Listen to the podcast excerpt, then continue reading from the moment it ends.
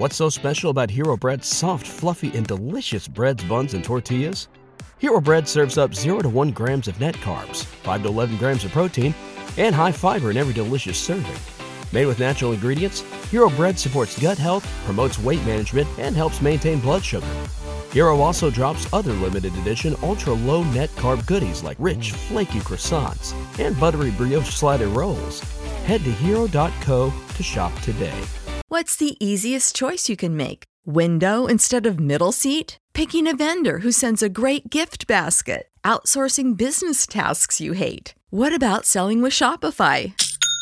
Whether you're selling a little or a lot, Shopify helps you do your thing, however you cha-ching. Shopify is the global commerce platform that helps you sell at every stage of your business. From the launch your online shop stage to the first real-life store stage, all the way to the did we just hit a million orders stage? Shopify's there to help you grow. Whether you're selling scented soap or offering outdoor outfits, Shopify helps you sell. Wherever and whatever you're selling, Shopify's got you covered. Sign up for a $1 per month trial period at shopify.com/try. Go to shopify.com/try now to grow your business, no matter what stage you're in. Shopify.com/try. Тише едешь, дальше будешь. Да, вот это вот очень простая, очень мудрая мысль. Бля, ребята, мысль нахуй атак. Маленькая дырочка сегодня стоит, не знаю, сколько-нибудь там, пару тысяч рублей. Здесь должна была быть реклама страховой компании. Ну, считай, мой район, я все знаю, чё, короче. Ебите друг друга и будьте ебибы. Hola, me llamo Kristina Vazovsky, tengo 26 años, soy feminista, interseccional y podcaster de Buenos Aires. А я буду говорить на нашем родном языке и не въебываться, потому что по-португальски я знаю только абригаду, абатанаду, бондиа, вот это все. Меня зовут Егор Егоров, мне 38 лет, я психолог, я мужик, я лысый, и я из Лиссабона. А вы слушаете «К тебе или ко мне» — секс-подкаст, в котором каждый выпуск мы выбираем одну этически неоднозначную тему, спорим и пытаемся разобраться, чья правда. Сегодня мы спорить не будем, потому что у нас smalltalk. Ола! На самом деле, это все, что я выучила, что меня зовут Кристина, и мне 26 лет, но решила вам непременно, все непременно об этом рассказать. Но это на 3 предложения больше, чем я знаю по-португальски. Егор, я на самом деле безумно рада, что у нас сейчас smalltalk, потому что я так по тебе соскучилась. Мы с тобой на разных континентах теперь живем, и мне искренне хочется узнать, как у тебя там дела. Слушай, континент становится ближе ко мне. У нас на райончике открыли большущий континент. Это такой супермаркет. Блин, Кристина, реально за углом огромный. Я такой, зачем я купил машину? Теперь только пешком ходить. В предыдущем выпуске все узнали, что Егор купил Бэху. А мы уже про это говорили? Я не помню просто. По-моему, мы говорили. Если не говорили, то Егор купил новый черный бумер. Почти новый черный бумер. Егор, как твой черный бумер? Как ты часто на нем куда-то катаешься? Стоила ли того покупка? Давай честно. Покупка была не для того, чтобы как-то вот прям часто на нем куда-то кататься. Покупка — это же для души, понимаешь? Для души. Как моноколесо. Как моноколесо, да. Вот моноколесо стоит... Не, ладно, на машине я езжу, что глупости говорить. Нам недавно на ровном месте просто мы приходим такие утром, знаешь, а там стекло лобовое разбито. Ваше? Ну, прикинь, я такой, чё? Вообще что, блядь? Вокруг нет ничего, а это ощущение, что это был камешек. Он отлетел, видимо, от чего-то, и, ну, такое лопнуло, короче, стекло. И вот эта звездочка от камешка. Я такой думаю, блядь. Но хорошо, что я взял самую дорогую страховку, которую ты только мог найти, и это все покрылось без единого цента, так сказать, за мой счет. Так что все оплатила страховая. Слава богу, не зря. И они быстро поменяли? Ну, по меркам Португалии и BMW быстро. Полгода. Ну, нет, ну, за неделю, правда, это быстро. Ты рад машине все еще? Слушай, да, но это же такой процесс, это смешанное чувство, когда тебе одновременно и радостно, и с другой стороны ты садишься за нее, это просто пиздец стресс. И это одновременно вот когда ты чувствуешь супер стресс, даже и хочется, и колется. Вот когда как кот сидишь ты на своих яйцах, и так тебе больно, но вставать лень. Ну вот у меня наоборот, мне здесь как бы так мне не хочется на ней ездить, потому что это стрессово, чужая страна, ничего не понятно, ну как бы более-менее понятно, но ты не знаешь...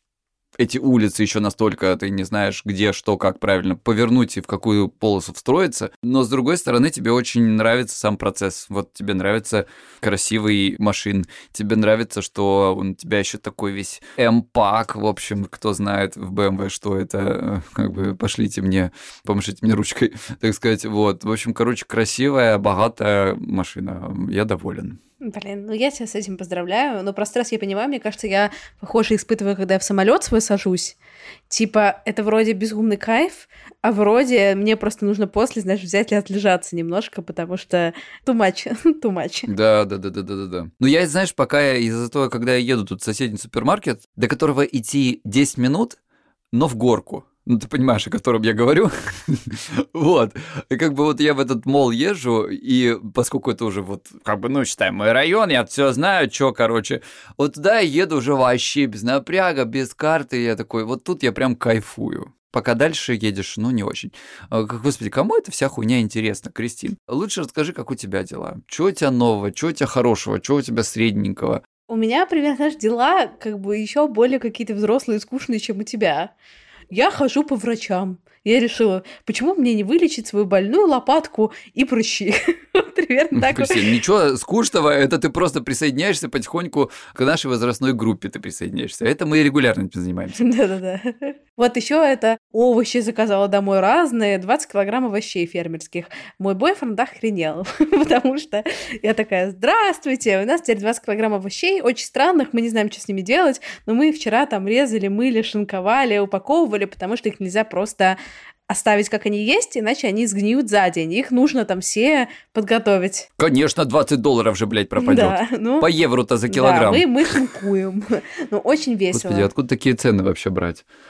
Охренеть у вас там. Как ты помнишь, пару выпусков назад мы говорили про секс-игрушки, и практически любую вещь можно использовать как секс-игрушку, если быть достаточно смелой. Так что, Кристин, вы с Митей можете, так сказать, устроить себе veggie-секс. Лук Порей, спонсор нашего сегодняшнего выпуска. Ну, кстати, лук Порей реально можно как плеточки. Ты главное, короче, есть такая одна программа, она называется «Я стесняюсь своего тела в России». О, да. В других странах она по-разному называется. Ну, в общем, так же, но в зависимости от языка. И там была одна такая ситуация, когда женщина, у нее были какие-то серьезные проблемы с, так сказать, детородной системой. Я точно уже не помню, что. И, в общем, ну, естественно, она это все, как обычно водится в этих программах, носила это все очень долго буквально в себе, не лечилась совершенно и, в общем, лечилась народными методами. Один из народных методов это был, значит, что-то там, ну, в общем, лук, чеснок, по-моему, не было. В общем, она туда лук засовывала. Туда это в дырочку? В нее. Ага, блядь. Вот, и я подумал, это, наверное, должно быть больно на слизистую печь, и вот это все, это же просто какой-то ад. Ну, наверное, да, не очень приятно. У нас есть другая неприятная история для вас, друзья. Я буквально за час до разговора нас с тобой спросил разрешения у моей замечательной подруги рассказать историю ее наилучшего, идеальнейшего свидания. Ребят, вот мы сейчас вам, Кристина, тоже в курсе. Мы сейчас будем вам ее рассказывать. О, это крем для крем. Хочется ее в рилс. Знаете, есть такие истории, которые вам кто-то рассказывает, и вы говорите, да не может такого быть. И вот эта история, которая должна была быть в каком-то голливудском фильме или в какой-то комедии, вот типа фарса. Но это моя близкая подруга вот чуть ли не детства. Так что это все, ну, как бы, мы помогали, так сказать, разруливать эту ситуацию. Короче, ко мне приехала в Лиссабон подруга. Она решила сходить на свидание из Тиндера. Ну, нашла какого-то чувака, и они решили, значит, пройтись, так сказать. А перед тем, как пройтись, решили, ну, он зашел за ней домой, в общем. Ну, то ли они там решили бокальчик вина пропустить, что такое. В общем, она на ровном месте, на ровном полу, подскальзывается. Видимо, там какая-то вода была. Падает коленкой, вот знаете, вот в этот в угол, в плинтус, короче. Она падает коленкой в плинтус, нафиг ее себе как бы разбивает. Но, понимаете, вот это болевого шока, она встает и такая, ну все, пойдем. А он говорит, а у тебя просто коленка как бы рядом с тобой, рядом с ногой, как бы как третья. Куда мы пойдем? Она смотрит на это все, она видит, что происходит. У нее случается болевой шок полностью. И от этого всего она начинает, ну как бы ее организм начинает рвать. Блядь. Короче, она заблевывает все вокруг. Извините за подробность. Заблевывает этого чувака. Потом вырубается, падает в обморок. Чувак звонит в скорую, пока скорая едет, он тряпками вытирает. Это человек, которого она видит, вот, типа, 10 минут. Он вытирает это все последствия, так сказать. Приезжают врачи, она заблевывает врачей. Каждые 5 секунд извиняется. После этого, понятно, что уже, никаких вариантов, их направляют в больницу, они едут в травматологию, там ее там что-то перевязывают, что-то делают, там рентген и все такое, коленная чашечка раздроблена на несколько частей. Блять. Я еще подумал, наверное, она долбанулась на кальцаде. Это кальцад, это такая плитка у нас, знаете, на улицах здесь, когда дождь идет, она очень мокрая, скользкая. Да. Нет, это просто дома. Очень обидно. В общем, она там нам как-то звонит в полусонном бреду после этих самых всех премедикейшн ночью. Потом звонит этот чувак, португалец, и с нами разговаривает, говорит, там, надо то-то, то-то, в общем-то, что сделать. В общем, с утра этот парень молодец, надо сказать, он берет, занимает машину у друзей, едет в аптеку, покупает какие-то там снадобья, какие-то там необходимые штуки, там костыли, еще что-то для перевязок, приезжает, к ней, забирает ее из больницы и везет домой. Потом мы пытаемся понять, что вообще как, а шутка в том, что моя подруга, она не сделала страховку.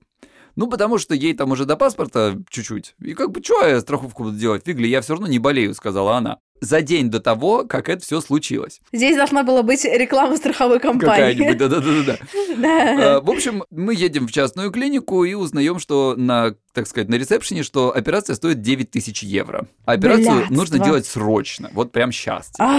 Мы охренели все. Потом повезли ее, в общем, делать ей дополнительные исследования, там всякие рентгены, КТ и прочее. Слава богу, выяснилось, что, за 4500... all-inclusive, как говорится. Мы решили, что это офигеть какая скидка. В общем-то, мы баллов не судьбы. В общем, сделали ей операцию. После этого... 500 000 рублей, напоминаю. За коленку. Сделали ей операцию. После этого она так мне рассказывает, просто в шутку. Она говорит, я ему написала как-то однажды, спасибо тебе большое, ты так помог вообще невероятно от постороннего человека. И я понимаю, что он ничего у нас быть не может, естественно. Но просто, вдруг там мы, может, останемся друзьями, там переписываться будем. Он такой сказал, нет, спасибо. А теперь вишенка на пироге. Внимание, друзья. Этот чувак, он был в отношениях сколько-то лет. И это его первое, свидание после длительных отношений.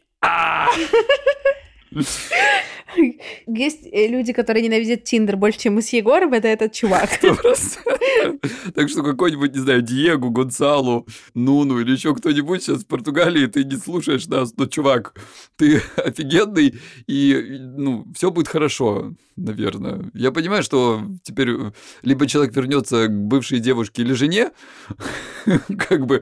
либо никогда больше ни с кем не будет нигде знакомиться. Блин, это пиздец, конечно, хочется зареспектовать чувака, что он там ее не кинул, не сказал, разбирайся, там, зови друзей, разбирайся сама, а вот в этом всем, так сказать, проактивно участвовала. Да, что на самом деле странно, то есть она дала ему телефон друзей, он позвонил, все сказал, и мог бы, в принципе, с утра вообще не заморачиваться, уже никуда не ехать и...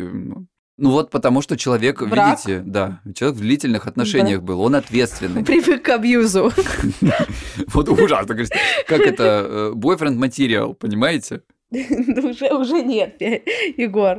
Could be, но нет. Нет, да. Ой, так что я не знаю, какой вывод из этой истории надо сделать. Хочется сделать какой-то хороший вывод.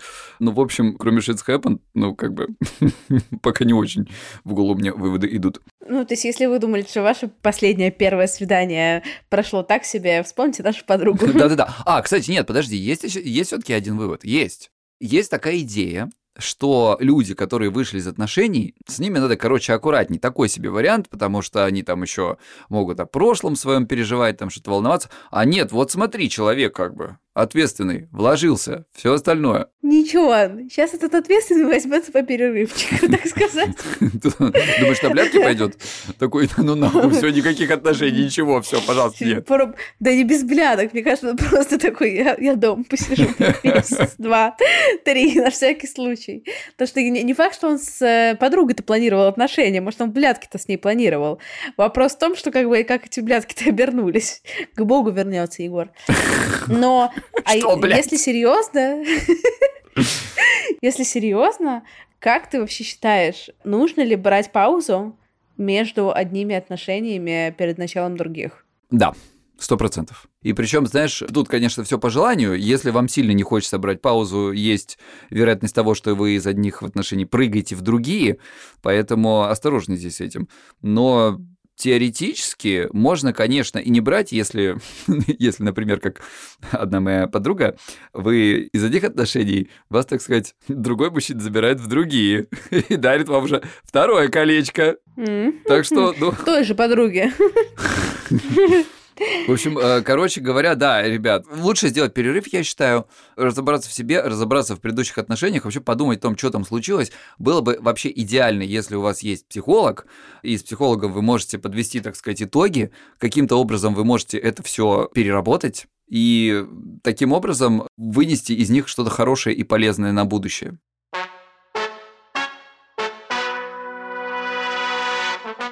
В этом выпуске мы с Кристиночкой подводим черту. Классические итоги и вот это вот все, это не про нас, но порефлексировать немного хочется. Вазовски, поделись со мной и нашими слушателями своим главным достижением в сексе или отношениях за 23-й год. Ну, Егорушка, мое главное достижение в сексе и в отношениях такое, что секс у меня есть, и я в отношениях в 2023 году. О-фу! Это стоит отметить, я тебя поздравляю. Это да, это круто, молодец. Спасибо. Ну, Егорушка, теперь твое время раскрывать карты. Что получилось у тебя? Ну, во-первых, это мою идею украла, потому что я тоже хотел сказать, что, ну, как бы, все нормально, мы вместе. Это, конечно, не сравнится с твоим достижением по значимости, но это все равно тоже некоторый ачивмент. Что еще хочется отметить, что для меня это новый опыт, когда я в отношениях с человеком одного возраста со мной. Кстати, да. Так что это что-то новенькое, интересненькое. И знаете, кстати, что я заметил? Оказывается, раньше я почему-то думал по-другому, оказывается, возраст и правда такой большой роли не играет. Хотя, казалось бы, я должен был думать иначе. Но нет, не играет. Все зависит от того, что у человека в голове. Хотя некоторые нюансы, конечно, могут быть. Понятно, что если это уж совсем какие-то большие разности, то, наверное, достижение это получить было бы намного сложнее. Это правда. Ты мой мудрый по годам. Считаю, что вообще год прошел не зря. Но, конечно, всегда есть куда расти. У нас с Егорушкой много нераскрытых тем и историй, которые вас удивят. Так что... не волнуемся, подкаст заканчивать не собираемся. Вообще, если честно, в этом году мне супер помогли наши друзья из Ясно, потому что регулярные сессии с профессиональными психологами – отличный формат для того, чтобы разложить все вопросы, разобраться в отношениях и вообще в любых сферах жизни. В Ясно все психологи проходят супервизию у более опытных специалистов. И вместе с консультантом-супервизором они оценивают, насколько эффективно продвигается работа, правильно ли выбраны инструменты и техники. При этом все, конечно, конфиденциально, анонимно и только с вашего разрешения. С таким основательным подходом чувствуешь себя в надежных руках. Поэтому, дорогие, рекомендую не откладывать свои переживания на будущий год. Консультации в Ясно проходят онлайн. Записаться можно за пару кликов и подключиться к сессии из любого удобного места. А по промокоду «К тебе» KTEBE латиницей, капсом, слитно, у вас будет скидка 20% на первую сессию с психологом. Важно ввести его при регистрации. Кажется, это отличный повод вспомнить о себе любимых и закрыть все, что волнует в этом году. Ну, решить все с первого раза вряд ли получится, но поддерживаю Кристину, начать точно стоит. Ищите промокод в описании, а мы продолжаем подводить итоги. Кристиночка, расскажи, пожалуйста, вот раз уж мы об этом заговорили, какое было, я хотел спросить, максимально всратое свидание, но об этом уже знает весь интернет из, мало того, что из нашего подкаста, да еще из твоих рилсов. А вот было ли такое, знаешь, свидание у тебя, когда ты подумала, что, блин, такой хороший парень, вот все классно, но вот что-то вайба нет, а он прям вот как этот, отличный такой, ответственный, все такое. Да, блин, на самом деле достаточно часто такое бывает, что типа сам по себе чувак прикольный, но ты вот прям чувствуешь, что у вас нет какого-то вайба. Не знаю, как это, от чего это зависит, хотя там... Но он прям вот boyfriend material. Да, ну типа прям все нормально. То есть можно рационализировать, что там классно, что не классно, но вот, например, я вспоминаю, как мы познакомились с моим бойфрендом, и я вспоминаю, что там было для меня очень много... но не то, что негативных черт, но просто чего-то, что обычно меня не привлекает. А как же так же получилось, что тебя в результате привлекло? Просто, ну я просто помню, что я... просто увидела член. До члена. Через плавки. До члена. И пресс. Это, да, было. Но Я имею в виду, что и как бы с точки зрения типажа внешнего, то есть у меня там очень симпатичный бойфренд, сегодня написал Егор комментарий: «Какая бицуха!» А ты там еще не видел бицухи, ты там не видел, что попа накачалась еще на велосипеде, там вот такая попа теперь сочная, прям такая... Передавай привет сочной попе. Знаешь, такая пухлая маленькая попа. Извините. Нам такое надо. Да. Ну, я имею в виду, что я помню, что типа там было очень-очень много чего, что... Вот как это не то, что типа негативные стороны, но типа на английском not what I usually go for. Не те штуки, на которые я обычно обращаю внимание или которые для меня важны. Но при этом я помню, как я там каким-то своим подружкам, мы познакомились на Бали, начала как бы с первой нашей встречи выносить мозг, типа, блин, а чё он мне пишет, чё он мне не пишет, чё это, пятое, десятое. Хотя там у меня было довольно много свиданий, и там я супер была на чиле. То есть не то, что... Как так, но вот чем-то он меня зацепил сразу. То есть я не трогала ничем это? Да. Чем-то он меня сразу зацепил такое, что я прям супер вовлеклась. Хотя там я могла тебе назвать 50 причин, почему нет. Окей. То есть получается, что есть какой-то определенный, скажем так, типаж, что ли, который тебя 100% зацепит эмоционально, эротически или еще что-то, а есть тот, который может сразу не зацепить, но впоследствии окажется, что вообще твое. Да, ну то есть не то, что сразу не зацепить, он меня сразу зацепил, но просто он зацепил меня не тем, чем меня цепляют обычно. А чем тебя цепляют обычно? Ну то есть обычно я люблю каких-то таких типа там темненьких, супер таких конкретных быстрых чуваков, ну вот какой-то такой типаж. В смысле, такие типа, детка, привет, давай я покажу тебе свою квартиру. Ну нет, но типа, ну я не знаю, как это объяснить, но просто каких-то таких... То есть не арабских риэлторов? Нет, не арабских риэлторов, но типа такой, знаешь, типа суперактивный вайб. Мы с моим бойфрендом, вот там я сегодня это как раз мы обсуждали, просто как там, какое наблюдение, что как будто бы он всегда там что-то рассказывает на скорости 0.5, а я рассказываю всегда на скорости что-то x2. И вот мы так живем.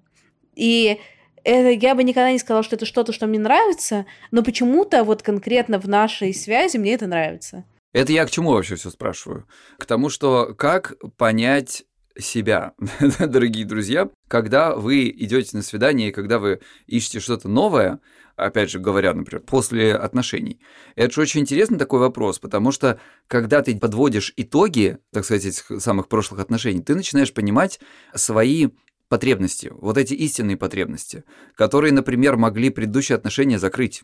Или предыдущие там даже не отношения, а какие-либо, ну, в целом, свидания там или еще что-то, в общем, взаимодействие с другим человеком.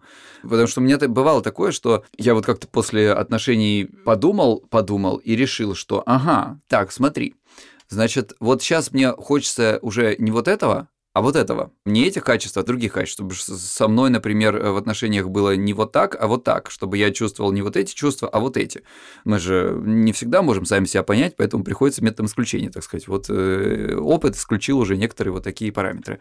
И соответственно, еще другая интересная штука, что тут ты можешь думать, что тебе хочется одно, а на деле, ну вот как у тебя, как ты расскажешь, да, оказаться совсем другое. Что еще более интересно. И наводит на мысль о том, что, ой, там еще с собой разбираться и разбираться вообще. Ты сам себя ни хрена не знаешь. Да, 100%. Но если честно, я не совсем... Вот сейчас, смотря на это, немножко так сверху, ну, типа со стороны, скажем, ну, не со стороны, да, но с перспективы, вот так, наверное, называется. Я не уверена, что это можно до конца там теоретически понять или как-то описать, знаешь, там, типа в описании в Тиндере или как-то понять на первом свидании. Я помню, что я сходила на свидание с чуваком на Бали как раз там за пару недель до того, как мы познакомились с моим молодым человеком, там, с которым сейчас мы год вместе. И он был вроде, вот это как раз тот случай, он был вроде прикольный, но типа что-то не так. Ну, я имею в виду, что просто как-то не зацепил. И я говорю, блин, сори, чувак, он мне там потом пишет, давай увидимся еще. Он мне не совсем понравился, и мне показалось, что я ему тоже не очень понравилась. И я ему об этом так и написала. Блин, типа, спасибо, что написал, я, наверное, пас, но для меня удивительно, что ты мне написал, потому что я не ощутила от тебя какой-то вайб. И он мне сказал, блин, знаешь, мне просто очень сложно за первую встречу понять, есть ли там что-то или нет, потому что я, не могу узнать человека. И тогда я как-то проигнорировала это, но вот теперь, спустя время, мне кажется, это очень точно. Иногда что-то можно понять за первую встречу, а что-то ты не поймешь ни за первую, ни за вторую, ни за третью, ни за четвертую, ни про человека, ни про себя, на самом деле, с этим человеком. Ясно, что ничего не ясно. Что ж такое-то, а? Сложная какая у нас. Да, хуйня, не знаю, это все сложно. Да, все сложно. Ясно, что ничего не ясно. Но отношения твои интересны очень. Сколько вы с твоим котиком вместе? Ой, ты опять такие вопросы спрашиваешь вообще. Сколько? Когда мы там? Ну, почти год. Почти год, наверное. Ну, где-то месяцев 9, наверное. И что, как оно? Ой, мы перешли в прекрасную стадию такого спокойного отношения к сексу, когда давай поспим лучше, короче. Ну, то есть, в смысле, все нормально случается, но просто это так... Ой, нас задолбали сейчас строители. У нас тут в подъезде ремонт. Ты прекрасно помнишь, какая у нас слышимость. В общем, то есть спать, есть, вообще что-нибудь делать в этой квартире, пока они там работают, невозможно. И мы такие, давай поспим. Какие-то гости, опять приехали, тут жили. И очень приятно, что прошла вот эта вот такая истерика, и у нас уже такие вот более спокойные отношения. Ну, какие-то делаем приятные, не знаю, там, покупочки. Вот мы елочку купили, нарядили. В общем, такая, да, у нас и семейность, в общем, такая у нас. Режим семейности включен. Блин, офигенно, очень классно. У нас тоже стало более спокойное отношение к сексу. Мы сместились с 4 раз в день до 2. О, ну, ребят, это вы, конечно, вы осторожнее, вы так же совсем сексом заниматься-то перестанете. На самом деле все говорят, в отношениях секс всегда там со временем, да, становится меньше секса, и это нормально. И это правда так, но я хочу сказать, что... Это правда так, сказала Кристина? Нет, это правда так. Стало меньше. Вот. Теперь я могу ходить. Но там все-таки есть какие-то вещи, как базовый сексуальный темперамент. Если я думала, что у меня он высокий, я заблуждалась. Ну, в смысле, вот у меня он высокий, но глобально, оказывается, есть куда стремиться. Вообще, Кристиночка, ну, что вам сказать? Мне, конечно, хотелось бы сказать, что завидно, но, если честно, не завидно. Нет. Да я понимаю. Я понимаю плюсы этого и минусы, но, то есть, я вот сейчас делала перерыв в Европе на месяц, я напиталась энергией, и я такая, да, let's go. Хорошо. Мне кажется, мне нужно, да, брать секс-каникулы, антисекс-каникулы иногда, знаешь. Антисекс-каникулы. Ну, вообще, это, знаешь, это очень такая хорошая история. Я сегодня вот книжку читал как раз про это дело. Начал у нас Джорджо Нардоне, выпустил, перевели одну из его книг на русский. И она как раз про решение вопросов в отношениях. И один из ключевых моментов – это, на самом деле, никакого секрета мы вам не раскроем, конечно. Один из самых ключевых моментов – это находиться в отношениях, скажем так, выбирая определенный баланс между приближением, ну, то есть нахождением вблизи друг друга во всех смыслах, и в духовном, и в физическом, и в интеллектуальном, и в смысле там общих ценностей, в общем, во всех смыслах рядом. С другой стороны, не переплетаясь и не вырастая друг в друга настолько сильно, сколько может быть. То есть это, конечно, этот баланс идеальный недостижим. Это вот, серия как инь-янь, да, если вы слишком близко приближаетесь друг к другу, то это уже патологичные отношения. Если вы слишком далеко, то это тоже отношения с большими проблемами. Кто-то будет обязательно недоволен, а кому-то будет все равно. В общем, тоже такая себе клюква, вы понимаете, некоторую интересную игру, похоже. То есть вот то, что ты сейчас рассказываешь, мне кажется, это такой именно один из вариантов поддержания этого баланса, когда вы даете друг другу побыть одному достаточное количество времени, когда вы даете друг другу пространство, но при этом вы напитываетесь и вот этой свободой, и потом вам обратно хочется друг другу, потому что сильно отдаляться тоже нельзя, знаете ли, а то совсем все охладеет. Это очень хороший вариант, который вы себе нашли. Даже, и знаешь, еще что важно, и вот, дорогие мои слушатели, я вам тоже хочу обратить на это внимание, не всегда вот этот сам процесс отдаления приятный и комфортный. То есть иногда тебе не хочется отлипать от человека, но ты отлипаешь от человека для вашего обоюдного хорошего будущего. Я не знаю, как это у тебя, но то есть я припоминаю, как у меня это было, особенно в начале отношений, знаешь, когда вы просто не можете отлипнуть друг от друга даже на минуту, вы хотите постоянно быть вместе, хотите везде вместе, не знаю, там всеми вместе видеться. Не, надо иногда это, ну, себя, знаете, приводить в состояние сознания и немножко отлипать. Тише едешь, дальше будешь. Не, здесь я согласна. Но здесь я бы сейчас прикольно наблюдаю, что это, наверное, такие самые какие-то мои устойчивые отношения. То есть у меня были отношения, которые были более длительные, чем мои текущие, но там все равно всегда было фейерверки, как тебе сказать, пиздеца постоянного. А здесь они типа супер какие-то понятные, так или иначе. То есть все фейерверки устраиваю я сама для своего развлечения.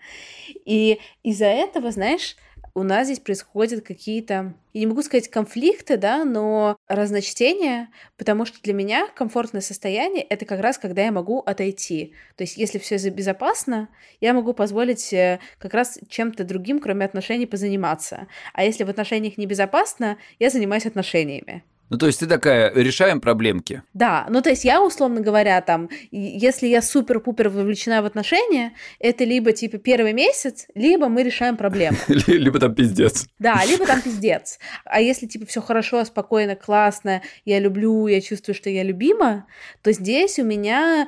Так, это все хорошо, сейчас я еще чем-то другим займусь. И вот у моего партнера это чуть по-другому устроено. Для него комфортный, вот этой постоянный, стабильный уровень приближения. То есть для меня отдаление — это значит устойчивость отношений, а для него отдаление значит неустойчивость отношений. И вот это мы сейчас как-то сформулировали, тоже с этим разбираемся, типа, что это для нас значит. Интересная очень штука. Слушай, я здесь даже позволю себе зачитать кусочек, о котором я говорил. Функциональное равновесие в отношениях характеризуется чередованием близости и отдаления, независимости и совместности, связи и автономности. В книге «Искусство любить» Эрих Фром подчеркивал, что любовь – это не владение другим, а создание условий для того, чтобы любимый человек мог в полной мере выразить свою подлинную личность. Интересно. Вообще мысль мудрая, но как все мудрые мысли, ее можно понимать очень по-разному. Потому что вот дальше ты берешь и... А можешь еще раз зачитать, пожалуйста, первый абзац? Функциональное равновесие в отношениях характеризуется чередованием близости и отдаления, независимости и совместности, связи и автономности. Ну вот, мне кажется, каждый из этих очень красивых терминов для каждого человека может значить что-то очень разное. Ну да, дело в деталях. Если, да, потому что если мы возьмем, например, понятие автономности, мне кажется... примерно кто угодно, очень сложно с этим утверждением поспорить, да, что типа важно, чтобы у каждого было что-то свое пространство, свои интересы, своя жизнь, да, и важно, чтобы у нас было при этом сохранение нашей совместности, да, какой-то и наших отношений. Ну, то есть, типа, ты define автономность. Да, а вот для кого-то автономность, да, это типа мы с друзьями один вечер в месяц пошли пиво попить, а для кого-то автономность, там, я переехала, да, это я про себя, блядь, переехала на Аляску на год, знаешь. Давай пофантазируем здесь, вот попробуем найти решение этой ситуации. Первое, что в голову приходит, попытаться договориться. Да, но здесь просто вопрос, мне кажется, переговоры — это классно, но переговоры — это вещь сложная, потому что, например, если вы договоритесь, что кто-то будет на Аляске полгода, и кто-то будет ходить 2 раза там брать пиво с друзьями, условно говоря, ну, то есть про какую-то промежуточную штуку, то часто это, на самом деле, по моему опыту, делает просто несчастных 2 людей, а не счастливых обоих. Потому что здесь же это не про найти середину, а найти середину в потребности. Ну, компромисс. Да, компромисс. То есть это компромисс обычно не 50/50, а в смысле вот там я хочу так и так, и давайте у каждого отрежем 50 того, что он хочет. А постараться на максимальных 100 закрыть, чтобы каждый закрыл свою потребность. Да. Но просто это может выражаться в каком-то разном действии. И вот это вот найти уже, сука, сложно. Потому что очень сложно понять, а какая у тебя за этим на самом деле стоит желание и потребность. Здесь это типа вам обоим нужно быть пиздец там осознанными, уязвимыми, отпсихотерапевтированными, еще с определенными жизненными возможностями, так сказать. Согласен с тобой. Слушай, ну у нас здесь тогда такая дилемма. То есть если мы возводим это в абсолют, то мы такие типа либо вы синхронны, типа ищи вот себе человека, у которого будет идеально так вот, только тот, кто, вот если ты хочешь слипнуться и не разлипаться, тогда ищи себе такого. Или там наоборот. А вот если у тебя что-то между, как у большинства, то, ребятки, очень сложно найти такого человека. С другой стороны, ты сказал сложно. Ну да, а кто сказал, что вообще жизнь, в принципе, легкая? Будет легко. Ну, то есть, это, с одной стороны, я вот так вот могу сказать, а могу это сказать более цивильно и нежно. Ну, в целом, вот смотри, вот мы, взрослые, надеюсь, люди, пытаемся жить в этом взрослом, мире. И... Ну, каждый день, ребят, ну, то есть, вот тебе нужно заплатить налоги, заработать на оплату, не знаю, там, квартиры, на то, чтобы платить, страховку, которую ты платишь для того, чтобы ты мог... Если ты уебался коленом дома. Да, то ты не платил 9 тысяч евро за операцию, а заплатил, там, не знаю, 500. И вот это вот все. То есть параллельно у тебя там какие-то рабочие дела, параллельно я там, например, думаю, размышляю насчет того, как мне помочь вот там вот этому клиенту, что мне там делать в новом подкасте и так далее. Короче говоря, у тебя постоянно жизнь состоит из каких-то мелких и не очень мелких вызовов и вещей, которые тебе нужно делать. То есть ты как бы постоянно балансируешь в надежде не упасть с этого каната, натянутого над пропастью. И, соответственно, в отношениях такая же история. Ну, то есть вот это такое полярное мышление, оно, мне кажется, может сыграть плохую роль, потому что если мы решаем, что все, вот пока я не найду, ну, не идеал, по крайней мере, близкого к идеалу, да не будет такого, короче, все равно придется на какие-то идти компромиссы и в чем-то жертвовать. Или, ну, может, не жертвовать? Ладно, жертвовать не надо, наверное, но если не терпеть, то, по крайней мере, дать возможность человеку где-то проявить его необходимые для него почему-то внутренние, так сказать, порывы. Ну, то есть понятно, что вот если твой бойфренд тебя запрет, просто скажет тебе, знаешь, что, вот как бы давай-ка, что ты часто ездишь. Ну, мне кажется, у вас отношения очень сильно испортятся. Да, но просто, вот, понимаешь, сейчас мы разбираемся как раз вот какой-то мой личный кейс, да, с тем, чтобы мне хочется кататься примерно так же, как я каталась, так или иначе, потому что это какая-то там, в том числе, про мои ценности, про мою идентичность, про мою энергию, да. Моему бойфренду это не совсем подходит. И мне с этим окей, но я тогда хочу делать это одна. Ну, то есть я в любом случае хочу это делать. И здесь мы пытаемся договориться про то, чтобы нам было комфортно. Но на самом деле прикольно, что в каких-то про это разговорах вылезают вещи про то, что на самом деле, что такое, ну, если говорим про него, да, что такое для него того, чтобы, там, почему он не хочет, чтобы я уезжала. И, например, там, мы выясняем... Ну, то есть быть вместе. Да-да-да, что мы выясняем в том числе, да, там, про то, что вот там у него семейная история была так устроена, раз, да. Второе, когда я уезжала, ему пришлось там, например, заниматься переездом самостоятельно, и там вылезло очень много проблем, типа сложных, эмоциональных, да, технических, про которые мы не могли предугадать, но они случились, ему пришлось проходить через это одному. И вот когда ты дальше уже выясняешь, что вот эта вот глобальная история про уезжать-не уезжать, это не про уезжать-не уезжать, а это про там ощущение... Ну, то есть она состоит из целой мозаики всего. Да, из целой мозаики всего, и вот это вот уже переговорное, как будто бы, знаешь, поле. Потому что там уже там можно договориться, окей, там, я не уезжаю на важные там стратегические точки каких-то там перемещений, да, там, я не уезжаю, ну, не уезжаю на праздник, ну, то есть, условно. Это договорная позиция, а типа я хочу только уехать, а ты хочешь, чтобы я не уезжала, да, или там, чтобы мы только все делали вместе, это как будто бы не переговорное. Ни с одной, ни с другой стороны. Да, конечно, 100%. И вот, ну, это, блядь, сложно все. Ну, потому что здесь нужно реально, короче, прям уметь пиздеть. И вот насколько я как будто бы умею пиздеть. Ты можешь договариваться или врать. Да. Особенность русского языка. И врать тоже. И врать, да. Ну, в смысле, насколько тут нужно уметь разговаривать и договариваться, и насколько вроде каждый, и я, и мой партнер это умеем, но настолько сразу все, где мы не умеем, это сразу включается именно в этот момент. Ну да. Ну, вот это я к тому же, да, кто сказал, что будет легко. Тут как бы, знаешь, сидишь и думаешь, как бы выжить в этом постоянно меняющемся мире, извините за выражение. А тут еще надо как-то и какие-то блага себе, так сказать, отношения какие-то построить там или еще что-то. Ну, хочется чуть-чуть лучше жить. Ну, хоть на миллиметр каждому. Егор, а у вас были какие-то ценностные, ну, такие как бы разногласия с твоим... моим любимым мальчиком. Блин, знаешь, в чем? Только что. Если бы я не узнал, что следующим летом к нам приедет Massive Attack, то я был бы недовольный сейчас и с другим настроением на этой записи. Massive Attack меня очень порадовали. Бля, ребята, Massive нахуй Attack. Это же, ну вот, короче, о чем речь? Там такая ситуация, что мне нужно было успеть поесть после работы. Я не могу поесть где-либо в ресторане, потому что просто, у меня такая аллергия, что я могу спокойно есть только дома. Это очень раздражает, если честно, и бесит. И вообще я его не видел целый день, мне хотелось с ним время провести. А он пошел к друзьям, которым нужен там один был вопрос, узнать. Ну и пошел, короче, к друзьям. Я их не видел, правда, это его друзья. Он такой, я на полчаса. Полчаса превратились там, не знаю, в 2,5. И я сижу такой дома и думаю, я уже поел, все нормально, я могу к ним присоединиться. Я ему пишу, он не отвечает. Я понимаю, что, скорее всего, он просто с ними там что-то разговаривает и просто не видит телефон. То есть я понимаю, что в этом ничего нет такого, что никто меня не игнорирует. И это не специально. Я понимаю, что он явно увлечен беседой, но меня так, сука, бесит, что, блядь, мое сообщение не читается. А я не пишу 1000 сообщений в минуту, не звоню 500 раз. Я, естественно, не звонил ни разу. Я просто такой, занимался своими делами, но раз в какое-то время мой мозг вспоминал такой, блядь, ладно, как всегда. Вот это, обобщение ниоткуда взявшееся. Он пришел, я, конечно, такой, блядь, можно как-то сообщение читать? Очень, очень не по-психологически, знаете ли. Психологи тоже люди.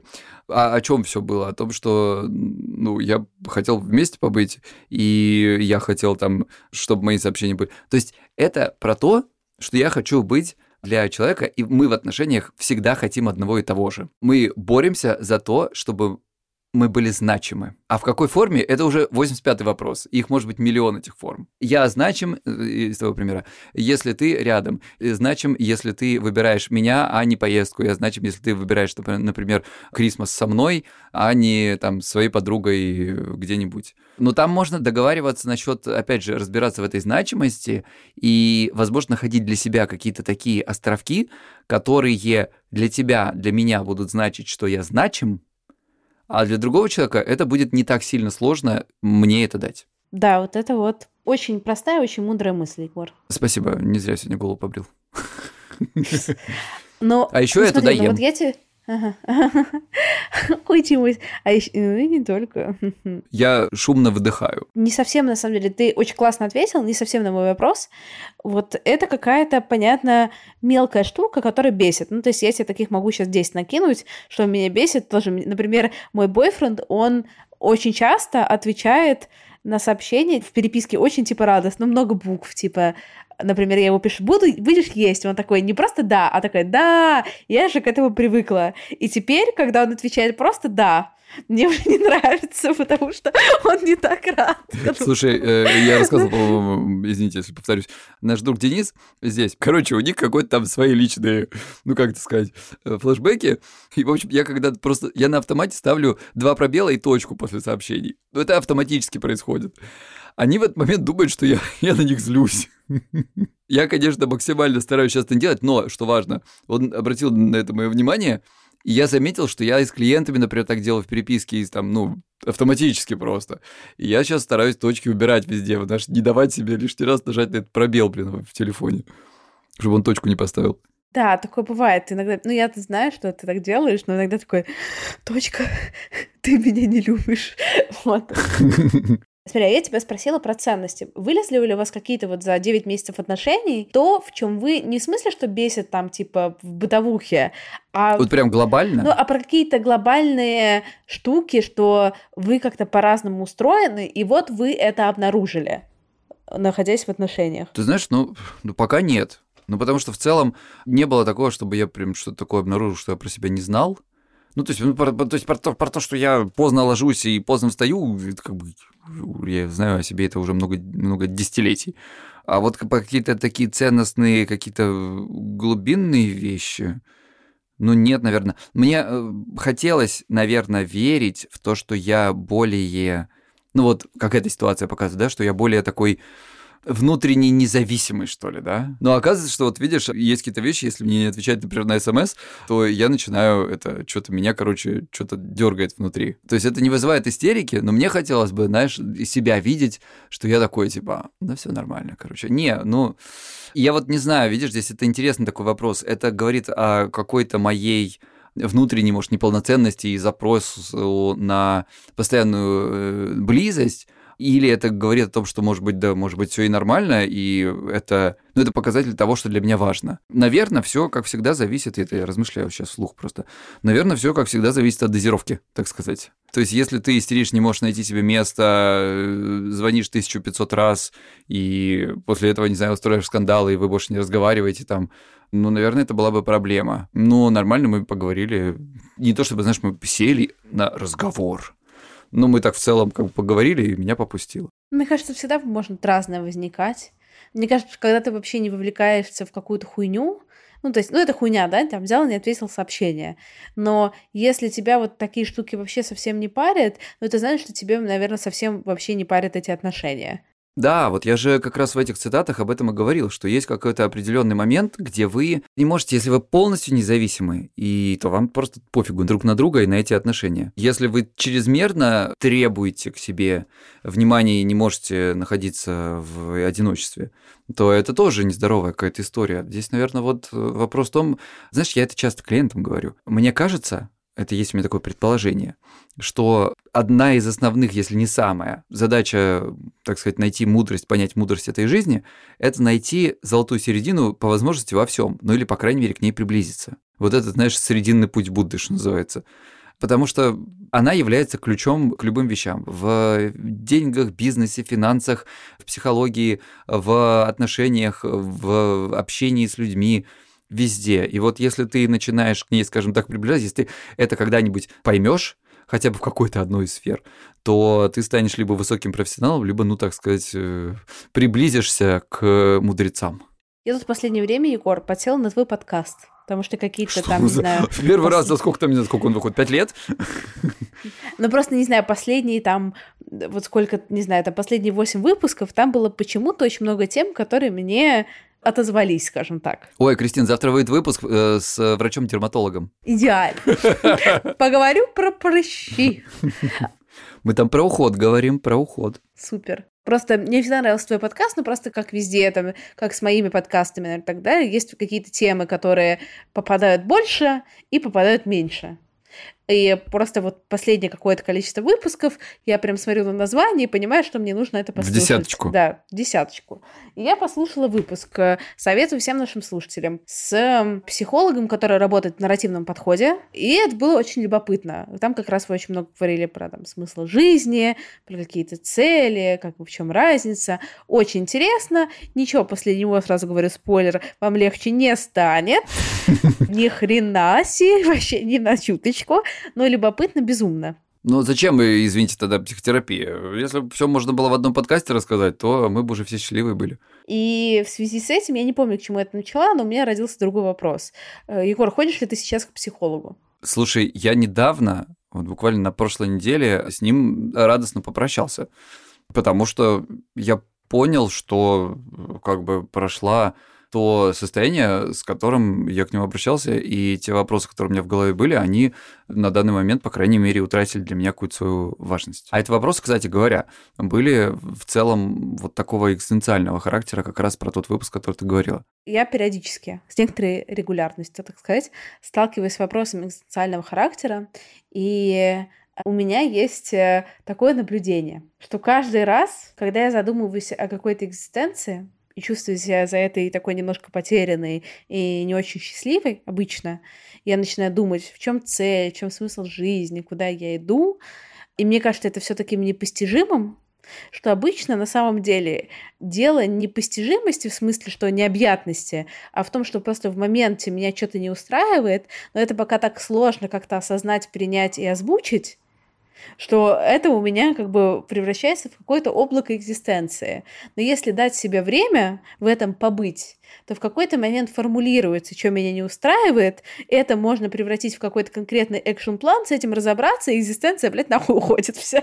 То есть это ты к тому, что лучший способ перестать тонуть – это перестать барахтаться. Полежать в этой воде и разобраться, что как вообще. просто полежать в этой воде, и для меня всегда самое сложное, на самом деле, признаться в том, что мне что-то не нравится, потому что обычно у меня самые жесткие социальные кризисы выступают, когда все хорошо, но почему-то я чувствую себя в этом плохо, и очень иногда от хорошего сложно отказаться мне, для того, чтобы как бы вот найти что-то, что подходит лучше. То есть ты имеешь в виду, сложно пойти на какую-то жертву? Ну да, типа там, например, вот там какая-то хорошая, высокооплачиваемая работа, да, там, где тебя даже не пиздят, ну, собственно, да, морально. То есть все хорошо, как-то классно, там, уйти с места, которое там много времени не занимает, много денег приходит. Очень сложно мне иногда себе признаться, например, что я там не хочу этим заниматься, хотя вроде, знаешь, трачу 2 часа в неделю, зарабатываю много денег, чего ты пиздишь, только радуйся. Но это про меня. Интересно, к какому выводу, там, возможно, без каких-то личных деталей, это я спрошу после записи, но к какому ты выводу пришел, возможно, почему у тебя какие-то топики утратили актуальность в рамках терапии? Ты знаешь, у меня вот здесь вывод для меня был, это ощущение. Начиналось ровно с того, что ты сказала. Это когда в целом все хорошо, не до чего глобально докопаться. То есть всегда есть до чего докопаться, понятно, что там в мире что-то что происходит, там еще что-то, я там в другой стране, ну, в общем, короче, вот это бла-бла-бла, но в целом вот так вот в ежедневной жизни как бы все нормально. Но да, почему же опять включается вот это чувство, что что-то не так? И одним из важных моментов для меня был это начать больше замечать те ситуации, когда хорошо. Потому что я человек, который как-то автоматически, как ты знаешь, фокусируется на плохом. Как я называю таких людей сам кризис-менеджеры. Они постоянно ищут, мы постоянно ищем, где бы вот найти бы какой-то очередной пиздец, чтобы заняться его разгребанием. И перед этим, конечно, обязательно посокрушаться, заебаться 4 раза и вообще понять, что жизнь твоя одно сплошное какой-то, знаешь, такой, ну, я не хочу сказать наказание, а такой постоянный набор огромного количества проблем, как будто ты бегун с вот этими препятствиями. Ты не живешь, а постоянно прыгаешь, что, естественно, очень тебя сильно изматывает. И помимо всего прочего, я возобновил ведение дневника эмоций. Компания Apple очень помогла, она как раз ровно в то время выпустила обновление на iOS, и они встроили в приложение здоровья вот этот самый дневник эмоций, что не нужно было ставить новое приложение. Ты, кстати, знаешь, что он у тебя есть теперь. Прикольно, я не знала. А еще было прикольно, что я открыл списки эмоций, там есть, и я такой думаю, вот я сейчас, конечно, тут английский, я, наверное, вообще не знаю, там 4 слова по-английски. Не, нифига, я, оказывается, все эти слова знаю. Думаю, прикольно, молодец, я хорошо.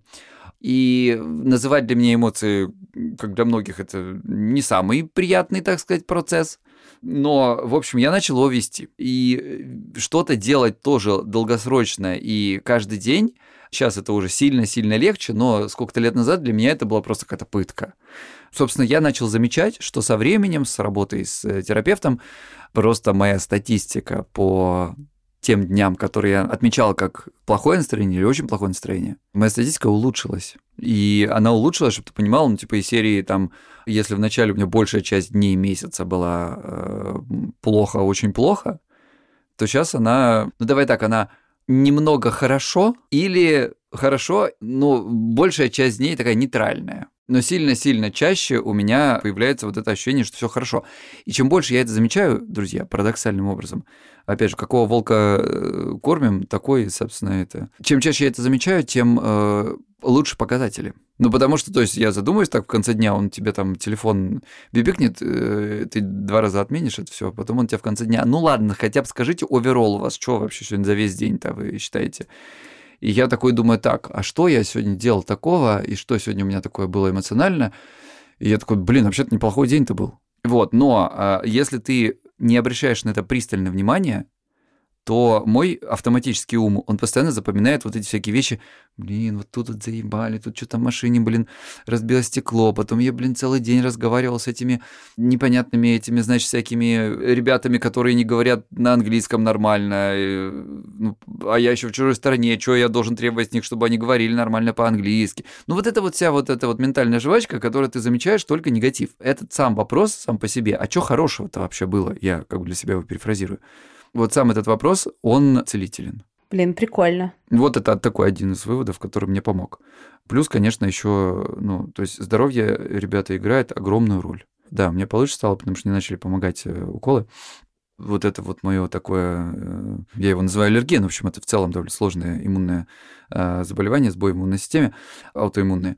Я понял для себя очень давно и много лет придерживаюсь этого правила. Никогда не экономь на здоровье. Вот если тебе сейчас кажется, что завтра схожу там после зарплаты, или лучше я вот сейчас там здесь сэкономлю, пойду в поликлинику, хотя мне кажется, что нужно сходить там к такому-то врачу, мне его советовали. Вот реально, ну то есть эти деньги проедятся, эти деньги там, не знаю, пропьются, прогуляются, вы купите какой-нибудь идиотский, не нужен нахрен гаджет какой-нибудь. Время на земле сокращается, и чем меньше мы занимаемся своим здоровьем, тем больше мы сокращаем это время. И самое главное, не просто ходить к врачу, а говорить, что он делает, то есть делать то, что он говорит. Уж раз вы на него потратили нормальные деньги. Это, блин, просто...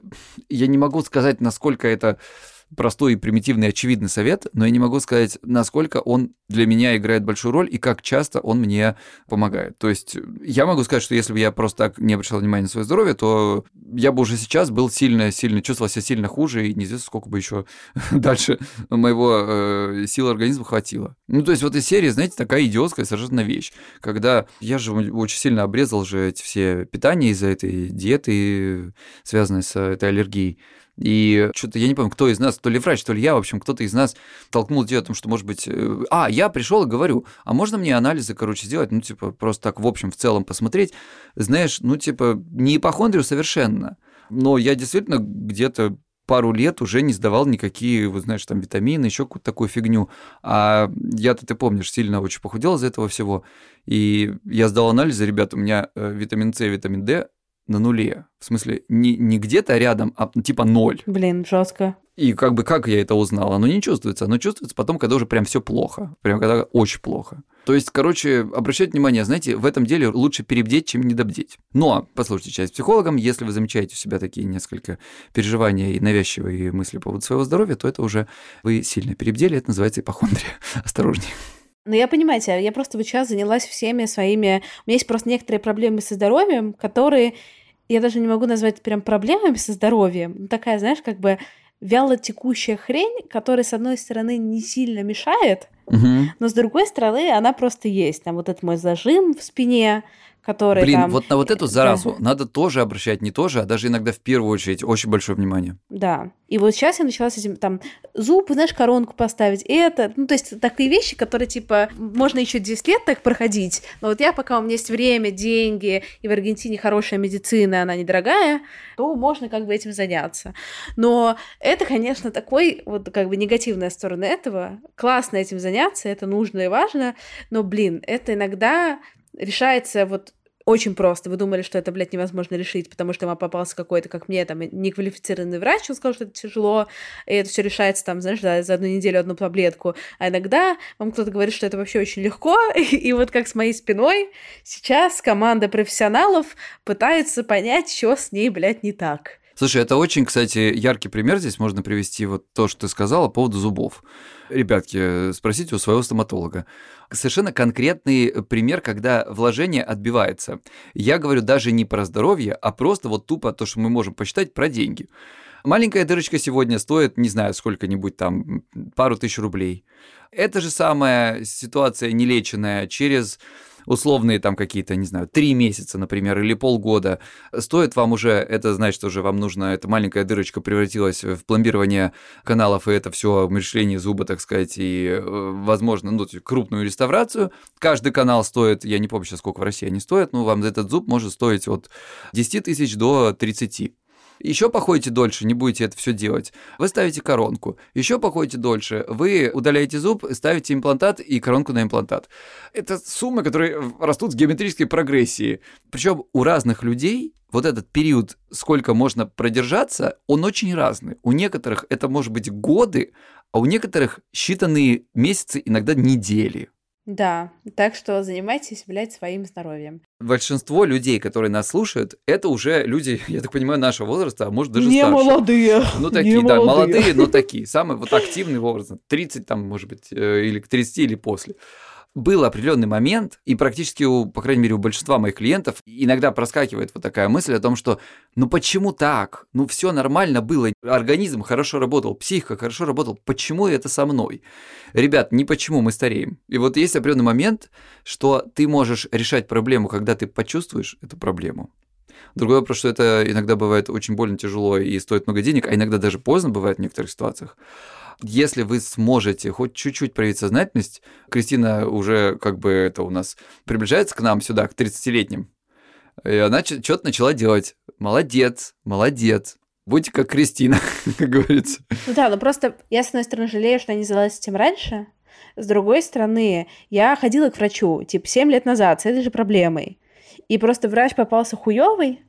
Во-первых, я сходила на МРТ ничего не показал, а врач просто мне выписал суперсильные обезболы и сказал, что просто пропейте обезболы и все. Хотя я понимала, что обезбол вообще не поможет, потому что болит, ну, почему-то... То есть это не то, что я ушиблась. Ну, да, это понятно. Врач был хуёвый, и я такая, все, там, мне не помогут, условно. Поэтому даже если у вас была история, когда вам не помогли, найдите своего врача. Короче, мы сейчас всех усыпим нафиг нашими старческими разговорами. Кристина, у нас же это... С наступающим Новым годом! Вот. Фелис Навидад, как у нас там, Натал, вот это все. Анал. В общем, друзья, очень хочется сказать вам, хочется, чтобы мы для себя нашли что-то, что в этом году было хорошее. Вот, говоря про мои, так сказать, ежедневные попытки изыскать, хоть что-нибудь хорошее в этой жизни. Возьмите это за привычку ежедневно, по крайней мере, если у вас нет такой привычки, вам лень, то делайте это раз в год. Посмотрите, что было хорошего. Не смотрите на то, что было плохого, там какие-то планы, вот это все. Что было хорошего?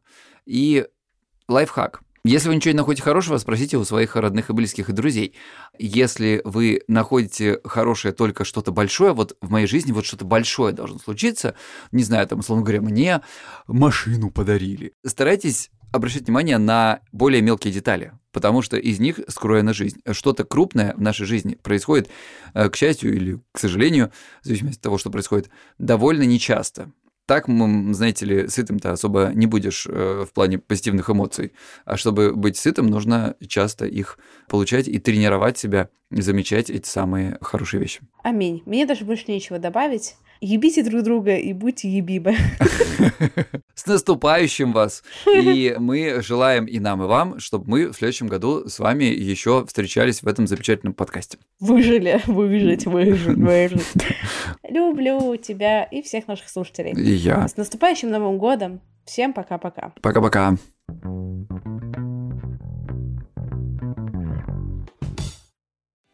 What's so special about Hero Bread's soft, fluffy, and delicious breads, buns, and tortillas? Hero Bread serves up 0 to 1 grams of net carbs, 5 to 11 grams of protein, and high fiber in every delicious serving.